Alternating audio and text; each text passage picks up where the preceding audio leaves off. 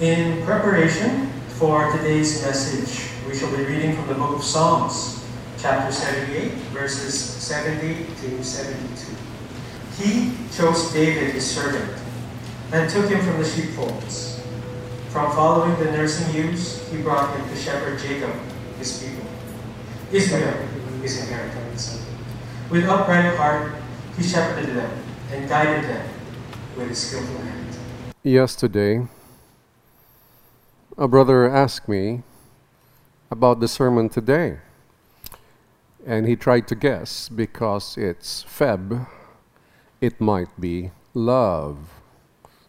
I said no, but next week perhaps. Because the discussions on the presidential elections is heating up, and I have received feedback to give guidance or at least to begin giving guidance on what the Bible says or what we can find in Scripture, some of which we know by heart, yet it's still different if we find Scripture affirming some things we believe or changing other things that we believe. Today, I'd like to discuss, based on Psalm 78, verses 70 to 72 qualities of excellent leaders, and we will focus on only three. There are many, of course, but this three is already loaded. Psalm 78, this psalm stated the many times that God blessed Israel. However, it also declared the many times that Israel provoked God. Such was the pattern of the psalm, and such was the pattern of Israel's history. At the end of the psalm, the psalm concluded with God choosing a leader with integrity of heart and skillfulness of hands. Integrity of heart and skillfulness of hands. Such are the qualities needed to shepherd Israel from straying away from God's commands. Now, in our democratic context, we must learn integrity and skillfulness in leadership, especially those who aspire for public office. Moreover, as citizens, we should choose leaders with such quality or qualities integrity of heart, and skillfulness of hands. We will elaborate on these things. But even before these two qualities, there's something. There's one thing that man does not control, and that is the choice of God. And that element is present. It's present in Scripture. And the Old Testament heroes believe that God is sovereign over every leader even the leader that, that provoked Israel, that conquered Israel, like Nebuchadnezzar. Some believed, many believe actually, that he was God's instrument to discipline Israel. First point of this text I'd like to raise is God chose David. God chose David. God chose David, his servant, from where? From the sheepfolds to shepherding the nation, from taking care of sheep to taking care of a nation. A few things should be noted. God chose. Remember, God chose, not David. Number two, David served God and David protected the sheep. He would then have to protect a nation.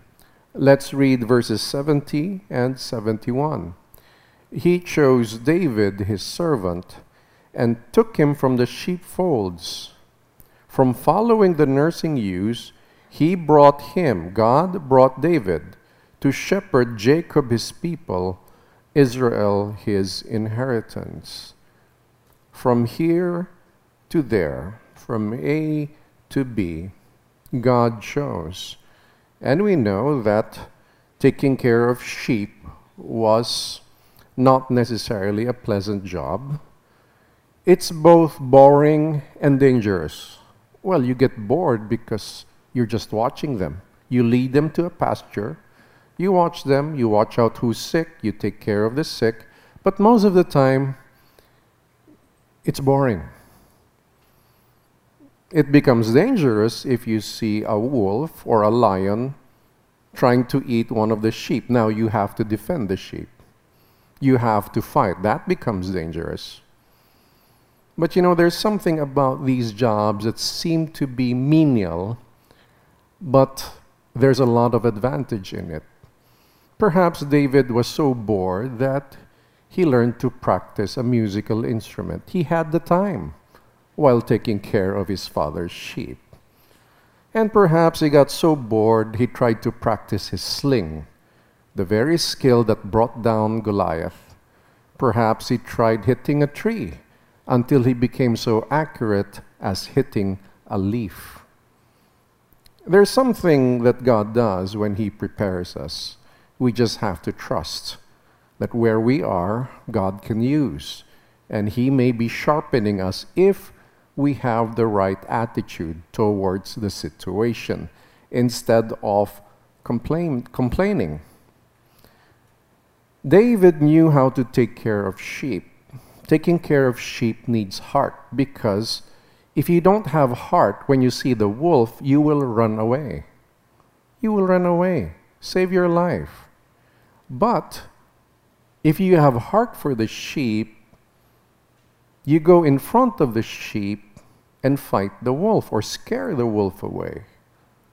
That is what a shepherd, a good shepherd, would do. But a shepherd who is just a hireling, what's a hireling? They're just in it to be paid. They have no heart. They will not protect the sheep, nor take care of the sheep. So David, during that time, developed a lot of heart. I believe God taught him because the sheep was his father's. And because it is his father's, he also, the whole family benefits from it, including his brothers who are soldiers. Everybody is relying on him to take care of, of the sheep because it will bring income and food to the family. Now, he nourished them, the sheep, and protected them. Now, David would bring the same concern, the same heart to the nation. The same heart to the nation, which he nourished and protected. Yet again, let's not forget, God prepared him. He was not chosen because he's a great guy. He was not chosen because he's such a quick learner. He was chosen just because it was God's will. We don't know the other reasons why. God's ways are higher than our, ways. Isaiah 55 says that. His ways are higher than our ways. His thoughts are higher than our thoughts. We can only discuss and learn what is revealed to us. We know that God chose David Yet at the same time, we know that David developed these qualities. So God chose David. That is the divine part. What do we see on the human part? David had a heart, real concern, real care for the sheep. Now, if you translate that to leading a nation, you need leaders who truly are concerned with the people, truly concerned with the development of the people. There are times I have a discussion with some local officials and we discuss their plan, or they ask my help to think of a plan. And uh, at times I'm surprised that none of them, no, well, I'm not saying none, a lot of them that I have encountered, and they're not necessarily many, but enough to surmise a certain uh, unqualified conclusion, but the clues are there. So when I ask, how do you improve the buying power of the people? This is simple economics. How do you improve? What's the plan to improve the buying power of the people? Because you think about giving to the people, that's great. But giving to the people is temporary. What will you do to improve the buying power? Not only the poor, but the middle class as well. Remember, our economic, our society has the top 1%. When you say GDP in the Philippines, it goes to the top few percentile of the nation. The middle class here and the upper class has a huge barrier, has a huge gap. So just the question is how do you improve that? And not many have that clue. But if somebody has a true concern about that, not just giving when there's an emergency, but really thinking through it, because many have done it around the world. There's enough case studies to study. But no, that is seldom uh, discussed. But what leads you to that level? It begins with concern. If you're truly concerned and you're limited in knowledge, because everybody is limited in knowledge, no matter how learned you are, the true concerned individual will still try to find ways and learn from others. Others that might be better than him in this particular field, they must consult. A true concern and care will make a people search for answers. How do I improve the buying power of the people consistently, which means opportunities locally and also internationally, of course. And I think NAGA has done that with some of its schools here, channeling their graduates internationally. But that's just one way. Why not the other ways? Why not the local economy to truly improve instead of just relying on what? On big business to come here and providing work. That's also fantastic. But are there other ways? There are many ways. God chose David that he is sovereign, but one human clue we find. I'm not saying this is the reason that God chose David. I'm not saying that. It's more likely that God taught him, gave him the heart to be concerned for the people. So God chose David. God is sovereign. Number two, leadership and integrity. Now, David shepherded Israel according to the integrity of the heart. Although David failed several times, we know that he failed. In, in which times did he fail? Adultery and murder. Of course, the murder was not direct. He set it up so that he can own Bathsheba. And uh, he was convicted. God sent a prophet to rebuke him. And instead of getting angry at the prophet, he repented of his sin. He turned back to God every time. And this was not the only time he had to humble himself. himself. There were other times which we will not discuss today. Now, David's Psalms reveal his intense desire for God's law, and we'll find that in, in the different songs he made, the different poetries, poems he made. But this psalm is a psalm of Asaph, talking about David about the history of Israel. This is not David's psalm. Now let's look at verse 72. The ESV version says, "The upright with upright heart he shepherded them."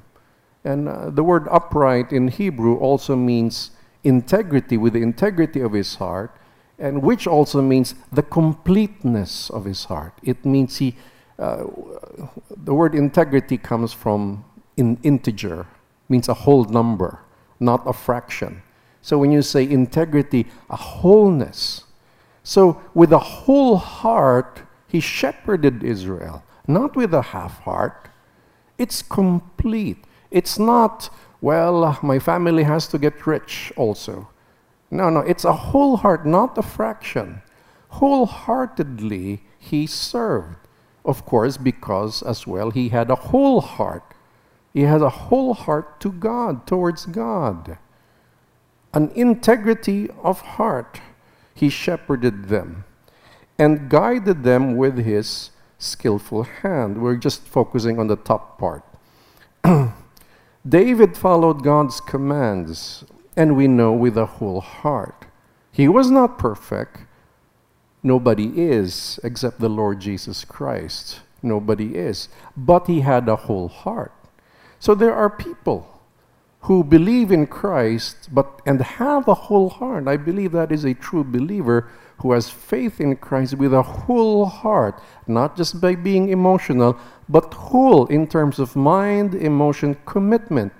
And there are those, the fake believers, who come to the Lord with a half heart or a three fourth, 70% heart, 80% That's not integrity of heart because it's not complete, it's a fraction. Integrity is the wholeness. There's no turning back. Either we follow Him or not. Either we follow ourselves or Him. It's not I follow Him, but sometimes I follow what I like, even if it is against the Word of God. But because I like this, I'll do this. That's not wholeness of heart. Now, David followed God's commands, but not only that, he enjoined others. You'll see it in his songs. He wanted to involve others in worshiping God and in following God. Now, when and if the people learn to love God's law, if people learn to love God's law as a nation, their nation, the nation can expect the blessing of order and peace, or peace and order. And during the time of David, Israel became strong. It was the beginning of the golden age of Israel. The second part was Solomon's rule. But during David's rule, it was a time of war. So God needed somebody who knew war to defend Israel. And by defending Israel, there was peace within the land. Although there was no peace outside because of the continuous war, Yet within, he was able to bring peace. Why? The lambs don't have to be worried because he was fighting the wolf and the lion. The people didn't have to be worried because they know David was fighting the war. And they trusted God and they trusted David. It is so important that a leader has this completeness of heart, first in serving God, but also serving the people. Now, it's not that easy to find leaders like that in the political arena because it's hard to know them. If we were just a very small town, like in some towns in other countries, it's just 300 people, then they choose a mayor. I mean, you can really know these people. You know who has integrity and who has not.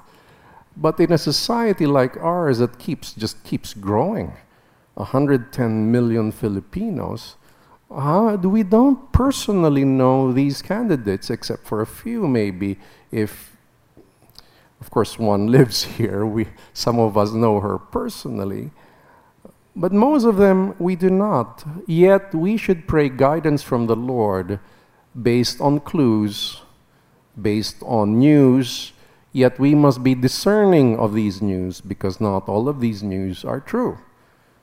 Some try to change the truth, some try to insinuate something which is just to destroy a person's character. And there's something that a person has done but would not admit it and is trying to change the narrative. We must be discerning of everything. So now look at everybody we will vote for. And I, I really struggle in this, especially when now you have to vote for councilors, which you do not know many of them. Um, it's really challenging. So we really have to pray, or somehow maybe someday somebody would create a solution where we could get to know them better in maybe through technology or something else. But what we need is somebody with the integrity of the heart, a completeness of heart in serving. Now that applies to the church as well because we need leaders who are in their hearts completely serving God and His people. And everything that they do will end up in building what? The body of Christ, specifically the church community, and of course, blessing the other church communities as well. Number two, leadership and skills. Leading a nation requires integrity, however, integrity is not enough. A leader needs knowledge and skill to apply the knowledge. Scripture states that David shepherded Israel with skillful hands.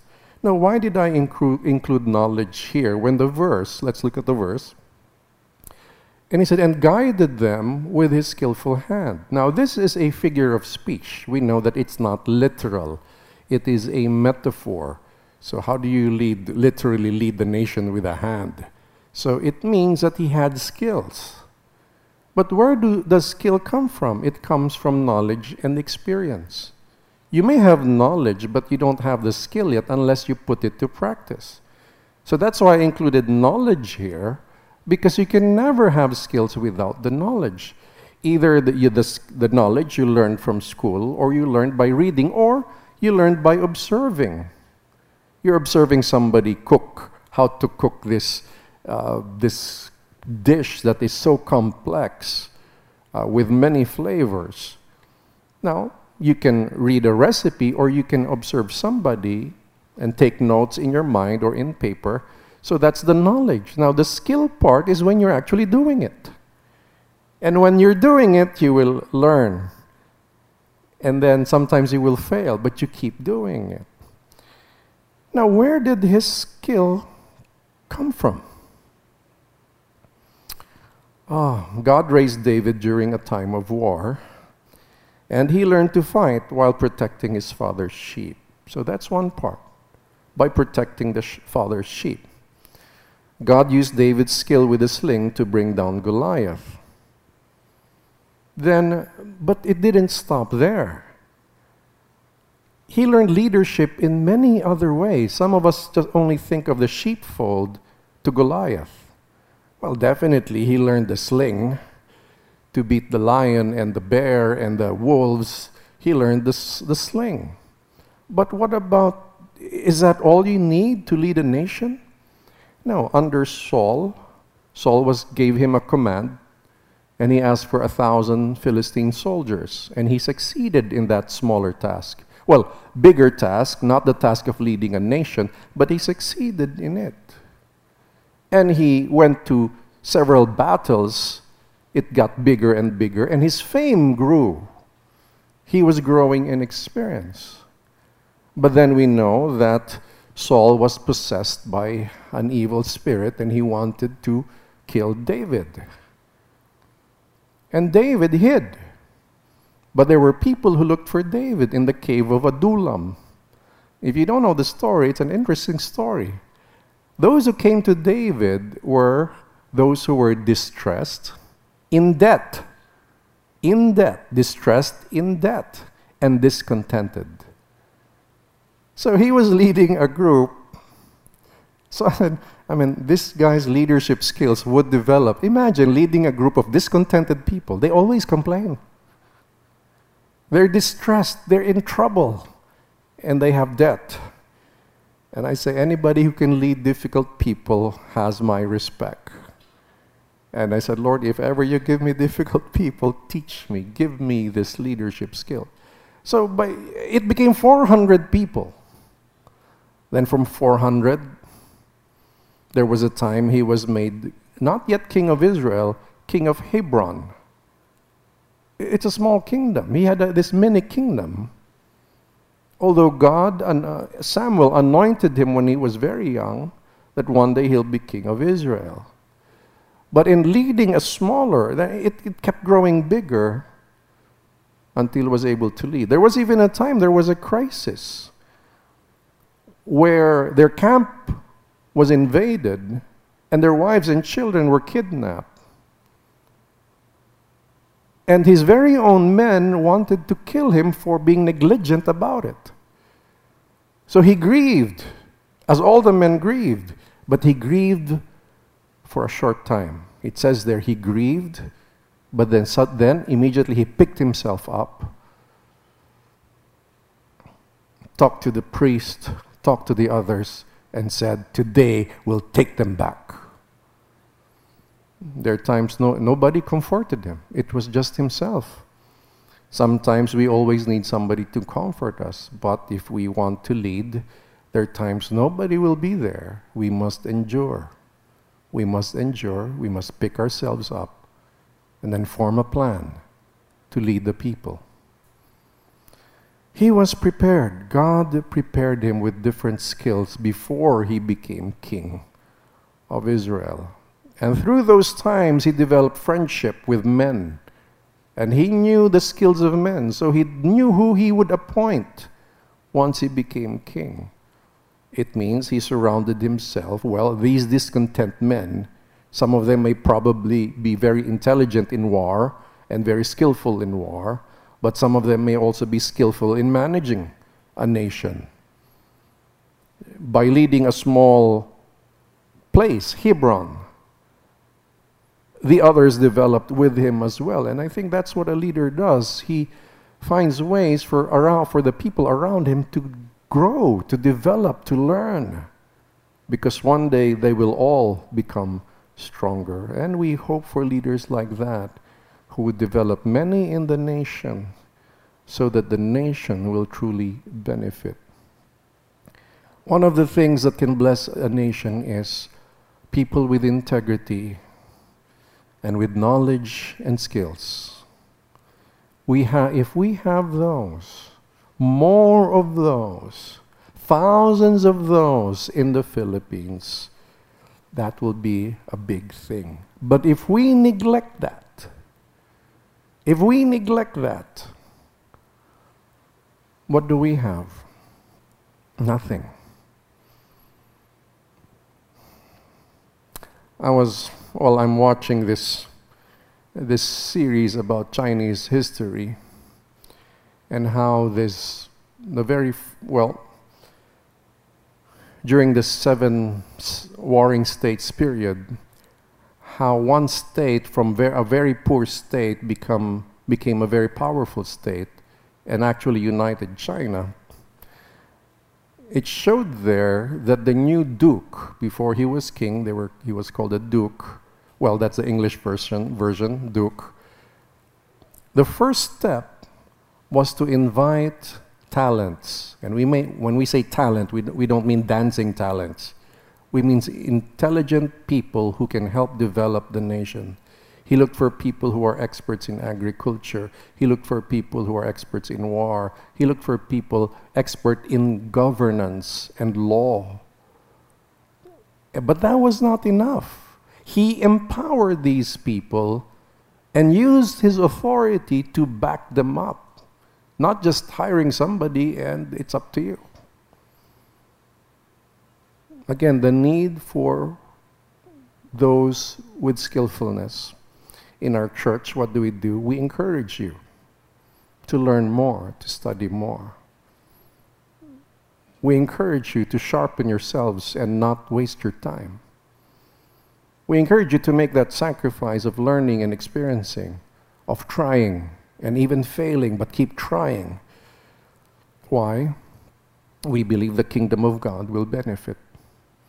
And we believe the nation will benefit.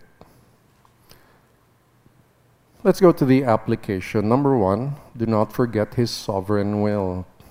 So, how is that connected to us, the will of God and us? We have to pray as the Lord Jesus instructed us. What did the Lord instruct us with? He said, Pray this way Thy will be done. Thy kingdom come, Thy will be done. Moreover, let us believe that God is sovereign over all nations. He lifts one ruler and puts down another. We wrestle in prayer, yet we can sleep well knowing His will unfolds knowing that He is in control. We work, we pray, we try our best to educate others that we need leaders who, who care, who are truly concerned, yet we can sleep at night. knowing whatever happens, even if there is trouble and turmoil,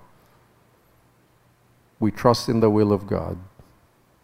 I believe in the saying, we get the leaders we deserve. So if we don't pray for good leaders, we will get the leaders we deserve. And if we don't help in educating the people, educate them what? Don't educate them just say who to vote. For those of you who are apolitical or very neutral in every election, you're not pro admin or, or opposition. You're in the best position to teach others how to vote.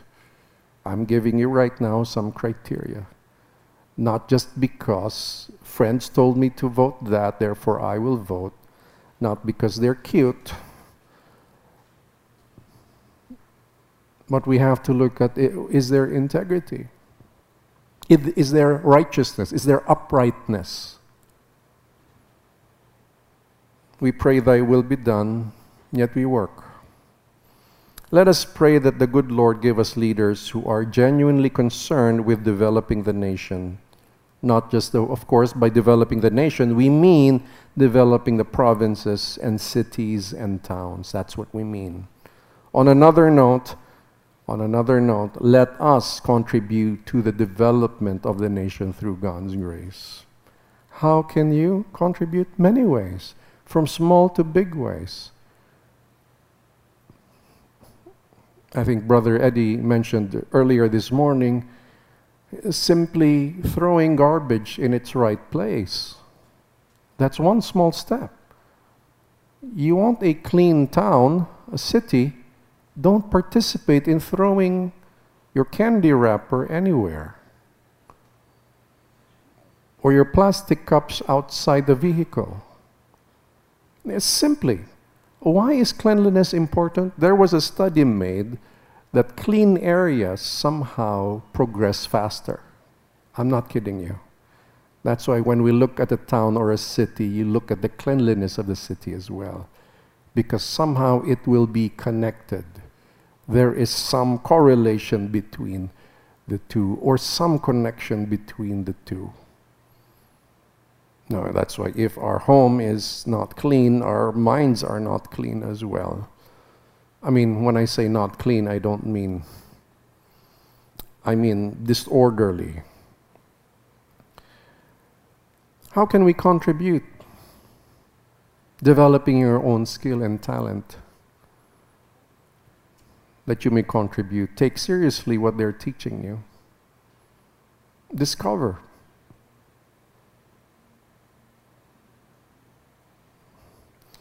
Number two, well, teach others how to vote. That's an important thing as well.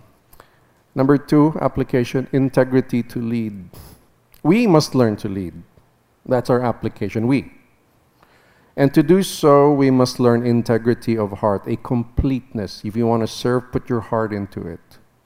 You want to serve the Lord, put your heart into it.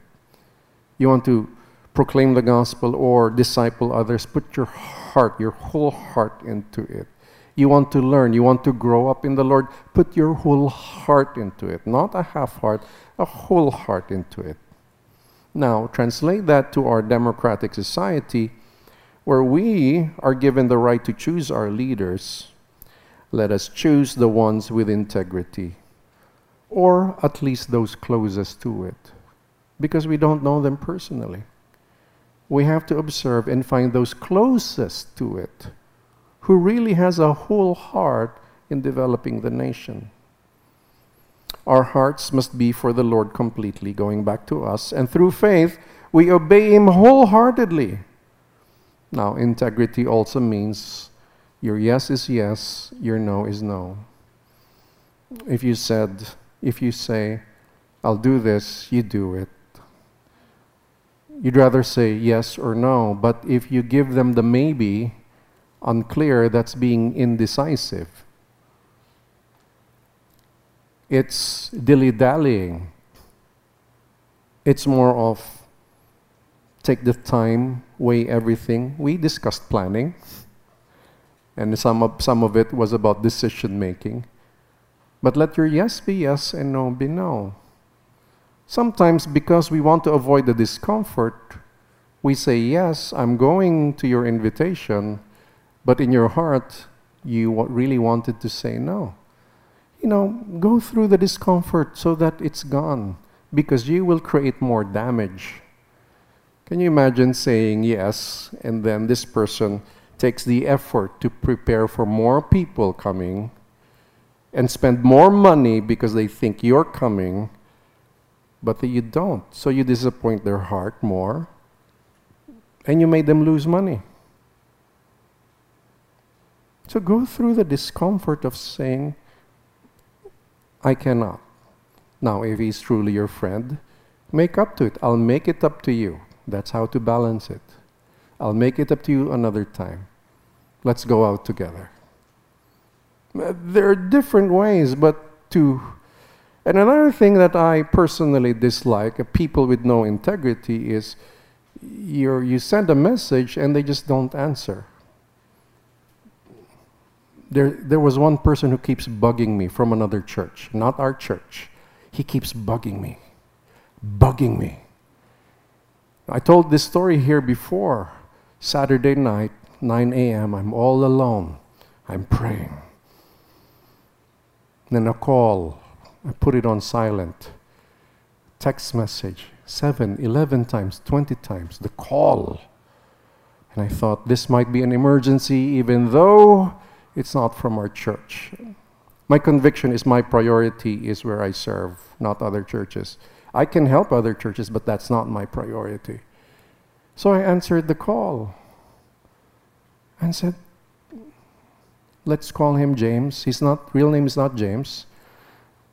James, why are you calling 20 times? What's wrong?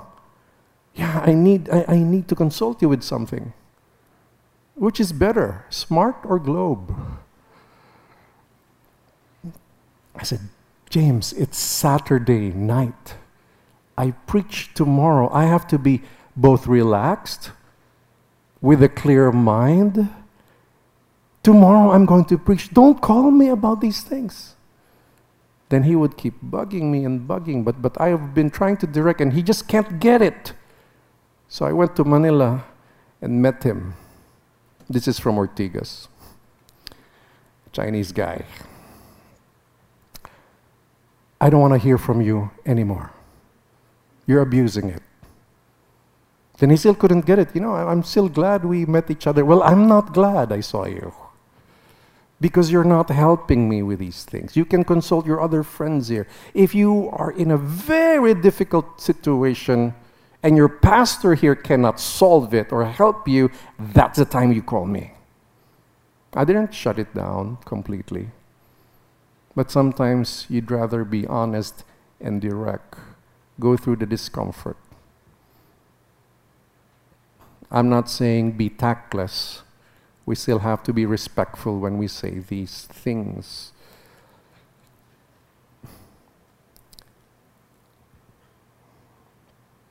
The integrity to lead. Your yes is yes, your no, is no. And what you said you will do, well, you do it. Well, a person who cannot keep his word cannot lead. A person who cannot keep his word in the small things cannot lead. It comes to the smallest of things.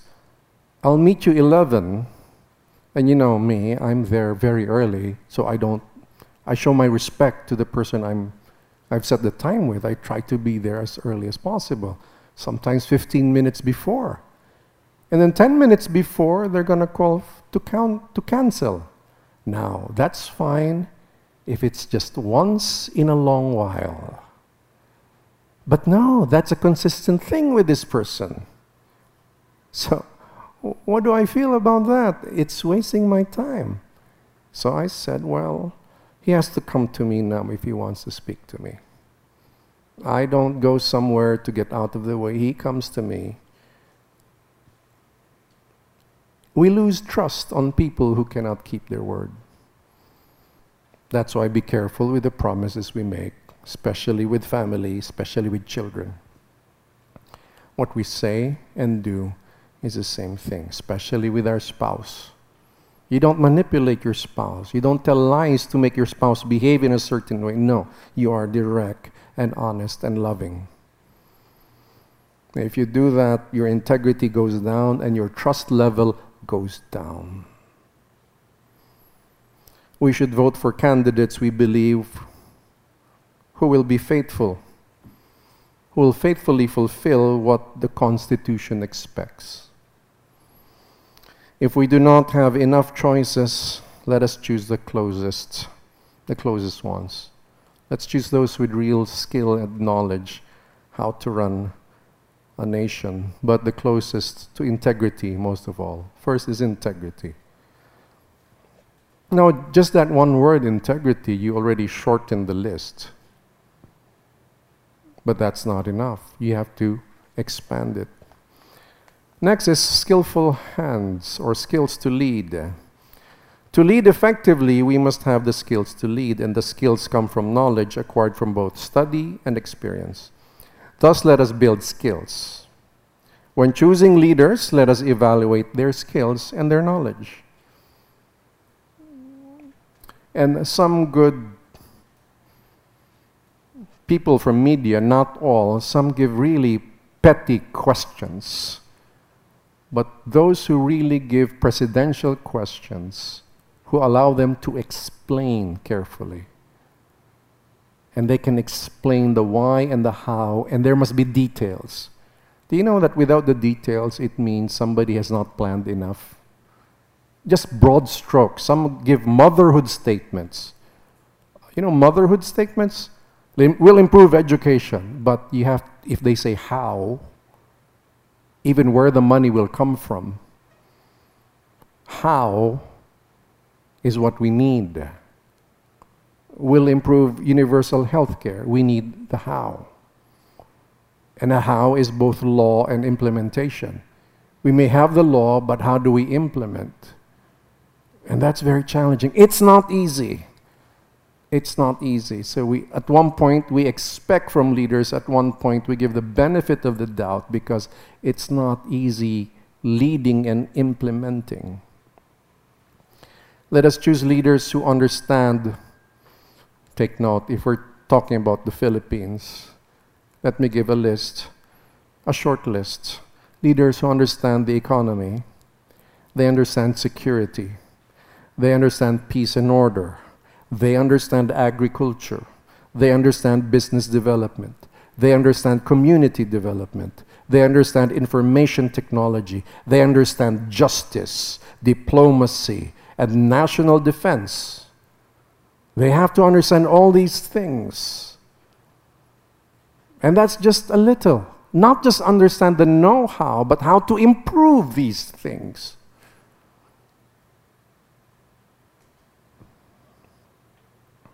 Not simple.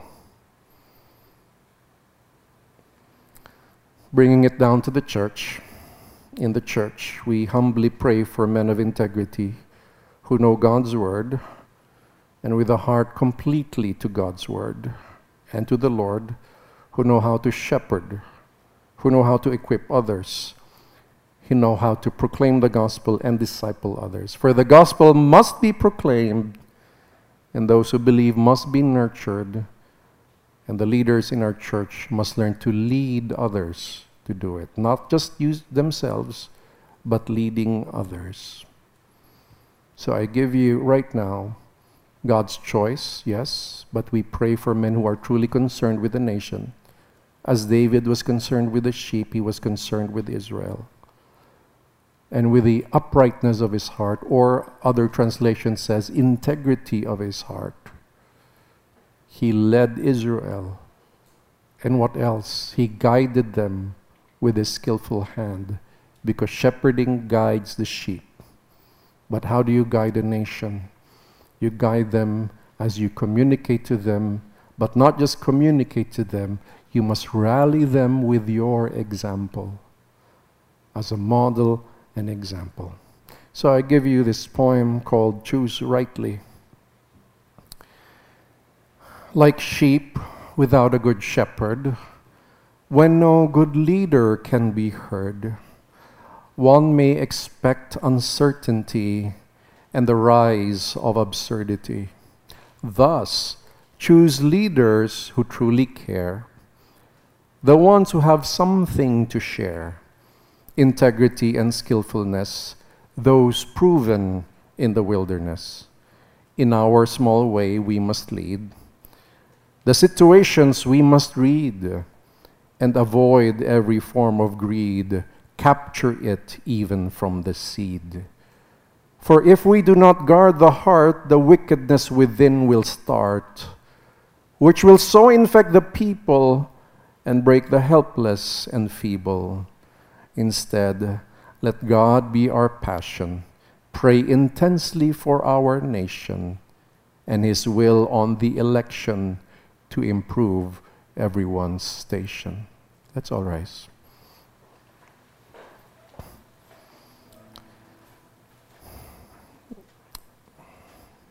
May we treat our vote as sacred, Lord. Not something to be flippant about. It is not a toss of a coin. It is careful evaluation, prayerful evaluation using the mind you gave us, and at the same time discerning your Spirit as we ask you, O Holy Spirit, to lead us. Yet we also pray for ourselves that in our small way, in whatever arena, whether it's the private sector or the public, that we may lead well, that we may lead with a real concern for those we lead, for the organization we serve, with a real heart for it and a complete heart to do so. And yet we pray as well, allow us to learn and be skillful, to be wise, to be sharp in our minds in our actions. And we pray as believers, make us good models in society. We struggle, Lord. We can only do this by your grace. And we rely on you alone because our good works can never be enough. We try and we fail, yet with your grace we can succeed. We can say, by God's grace, we have tried to live a life worthy to be followed, even though we are unworthy. Only by grace, only by grace can we be examples? And give us the heart to rally people around this. And in our church as well, continue to give us more good leaders, Lord. Those who care for your church, who are concerned for our spiritual growth and your glory to be established here. We pray for leaders who have integrity of heart, a completeness of heart, not half hearted, but with a whole heart. Submitting to your word with a whole heart, submitting to you, worshiping you with a whole heart, and teaching others with a whole heart. And we pray for the skills, the knowledge and understanding, interpreting your word, and the skills in teaching your word, that we may penetrate mind, heart, and soul. With your Holy Spirit, nothing is impossible. So guide us, O Lord. Guide us, O Holy Spirit. May the grace of the Lord Jesus Christ, the love of the Father, and the fellowship of His Spirit be with you all. God's people say, Amen. God bless you. Good morning.